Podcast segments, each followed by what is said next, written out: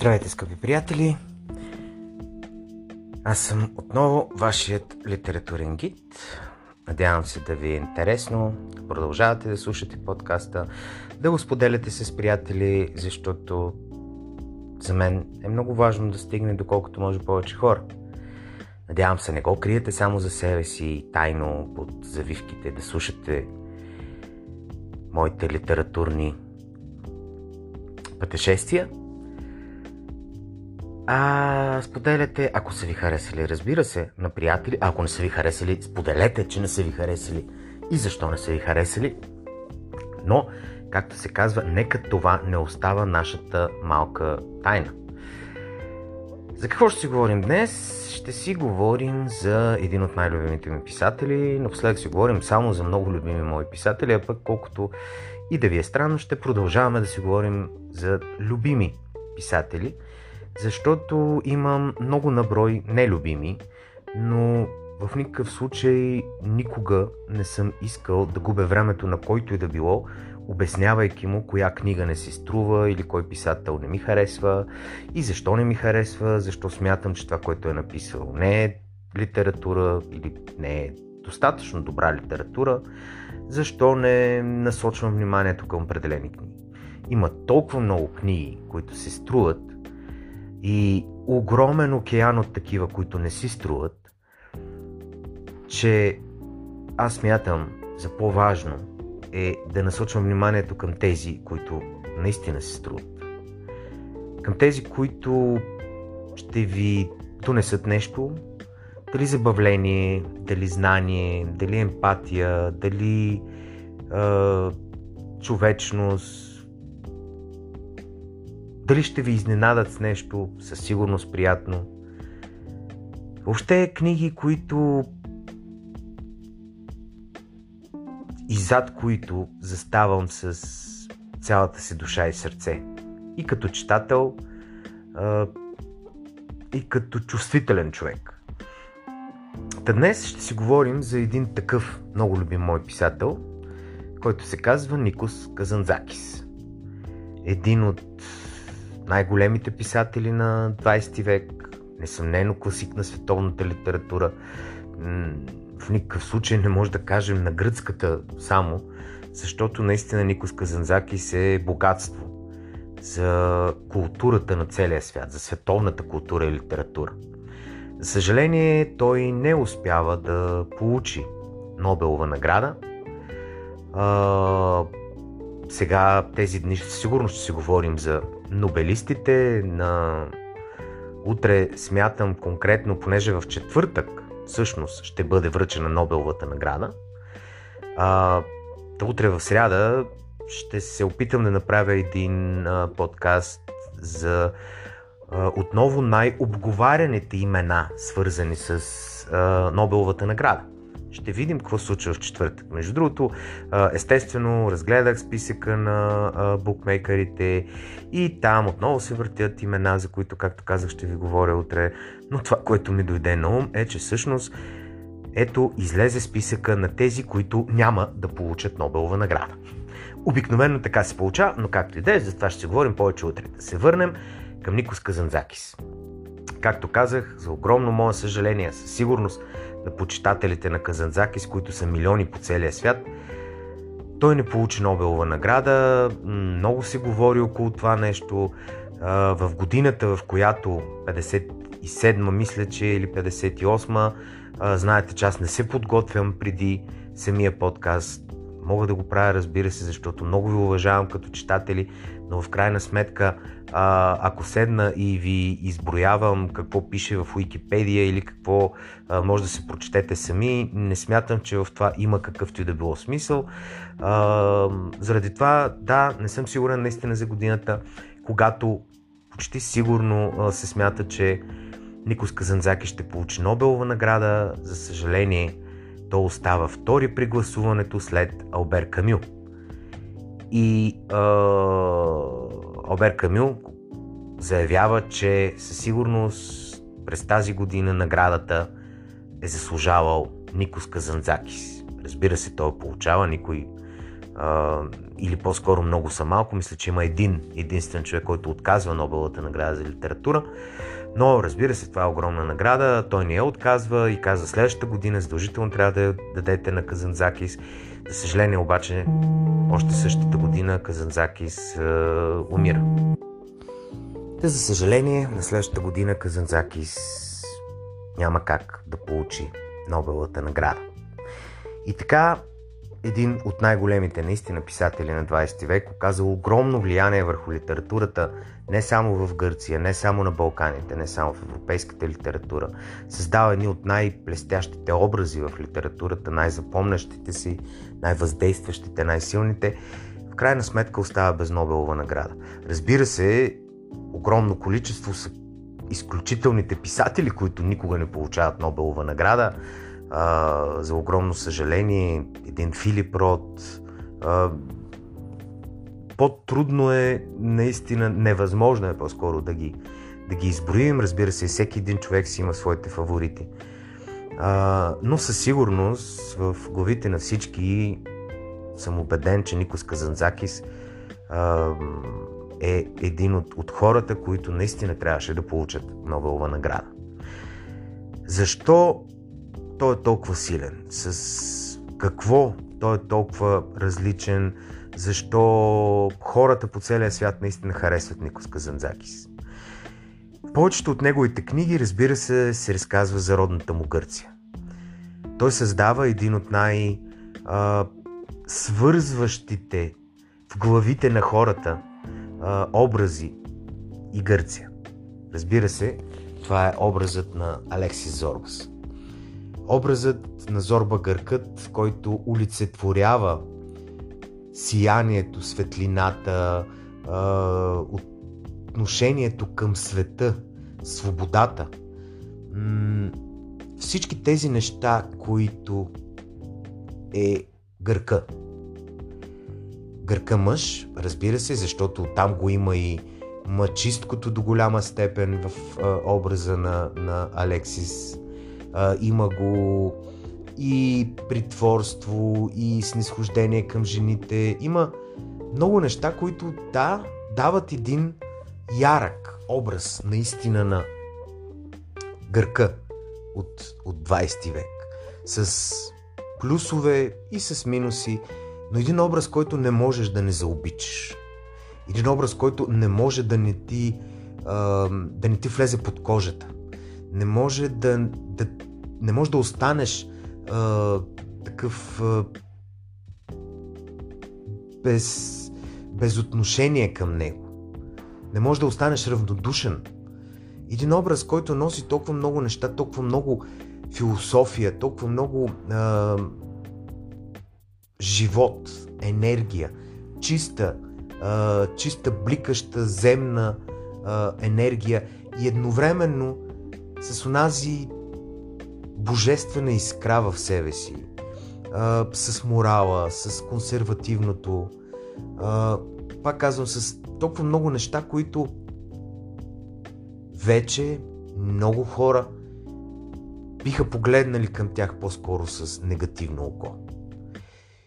Но Алексис Зорбас ще остане един от най-великите образи в световната литература и в световното кино, благодарение на а, изключителната роля, която прави Антони Куин в а, ролята на, на Алексис Зорбас в а, онзи легендарен филм. И разбира се, музиката на Микис Теодоракис, а, Сиртакито, което Алексис танцува на плажа, един от най-великите танци в, а, в филмовото, филмовата история. Въобще, а, образът на Алексис Зорбас е, как да кажа, еманация на, на, на националния характер, без това да бъде българския байганю, с който ние далеч не се гордеем. Напротив, той е еманация на негативните страни на българи. Докато всеки грък се гордее с Алексис Зорбас. Понякога, като наистина голям комплимент към а, хора, които уважавам страшно много гърци, и съм казал, за мен ти си един съвременен Алексис Зорбас, това са един или двама души наистина, а, двама, на които съм го казвал. И те са ми казали, това е изключителен комплимент за всеки грък. Гръци са ми го казвали. В Гърция наистина боготворят Алексис Зорбас и Никос Казанзакис. Разбира се, а, сигурно знаете заради неговата книга Последното изкушение на Христос, заради неговата, неговия атеизъм, отричането на, на църквата и така нататък. А, гръцката църква забранява Казанзакис да бъде погребан на свещена земя. Знаете, че това е. А, знаете колко е силна църквата в Гърция. Тя е независима държава в гръцката държава. Знаете, Атон е монашеска република. А, изключителната позиция, която има гръцката църква в обществото.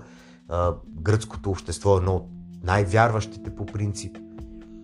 Но дори в това общество, един човек, който е низвергнат, анатемосан от църквата, се ползва от вярващите гърци с толкова голямо уважение, както е в случая с Никос Казанзакис. Разбира се, не само Алексис Зорбас е а, неговата велика книга. Разбира се, основно, кажем ли Никос Казанзакис, първото, за което се сещаме е Алексис Зорбас. Но не по-слаби книги са и Капитан Михалис, и Рапорт пред Ел Греко, и Последното изкушение на Христос, а, и доста други книги, които са, как да кажа, по някакъв начин оставени по-в периферията на, на хората, които, читателите, които обичат и четат Казанзакис. Като, например, Дворците на Кносос. Един прекрасен исторически роман, който горещо ви препоръчвам, но а, по някакъв начин той излиза извън а, големия опус на, на, на Казанзакис, които са романите, които изборих преди това Зорбас, Капитан Михалис, Последното изкушение на Христос и Рапорт пред Тео Греко. Братоубийците, един прекрасен роман, който спокойно може да се е случил не в Гърция, той спокойно може да се е случил в България, спокойно може да се е случил в Сърбия, спокойно може да се е случил в Румъния, може да се е случил навсякъде на Балканите. Това е един роман, а, в който се разказва за гражданската война, за това как един срещу друг застават гърци срещу гърци, едно село срещу друго село, съселене срещу съселене, обединени около една идеологическа фантасмагория и, и, и фантазия. А, опитите на, на, на свещеника да, да ги помири. М- една истинска приказка, за съжаление, за, защото приказките са не само красиви и светли за деца, приказките понякога са много тъжни, напротив, огромна част от, от истинските народни приказки са всъщност тъжни, страшни, ужасяващи, защото смисъла на приказката е да учи, като притчата. През приказките се предава знанието за това какво трябва да бъде правилно и какво не трябва да бъде правилно кое е правилното и кое е грешното. Приказките са начина по който се предава опита и мъдростта през поколенията. И да, можем спокойно да кажем, че творчеството на Никос Казанзакис е приказно. Именно по някакъв начин във всяка една от книгите си той предава един опит, една мъдрост и едно знание почти като през приказките. Независимо от конкретната тема, в която той разказва в а, всеки отделен роман. Никос Казанзакис е много силна фигура, която а, гърците боготворят и като човек. Знаете, а, неговата м, житейска философия, която в крайна сметка а, се на, е отпечатана и е, как да кажа, получила своята еманация на неговата надгробна плоча той е погребан в Крит, както знаете, а, на която пише не притежавам нищо, не се страхувам от нищо, свободен съм. Ето тази философия, която олицетворява целият смисъл на живота, изразен в тези три кратки а, отбелязвания всъщност е за мен, освен разбира се литературното послание и литературното наследство на Никос Казанзакис, най-важното, което Казанзакис не е оставил. Най-важното в живота. Събрано, концентрирано само в тези три кратки израза. Не притежавам нищо. Притежанието е нещо, което ни прави зависими.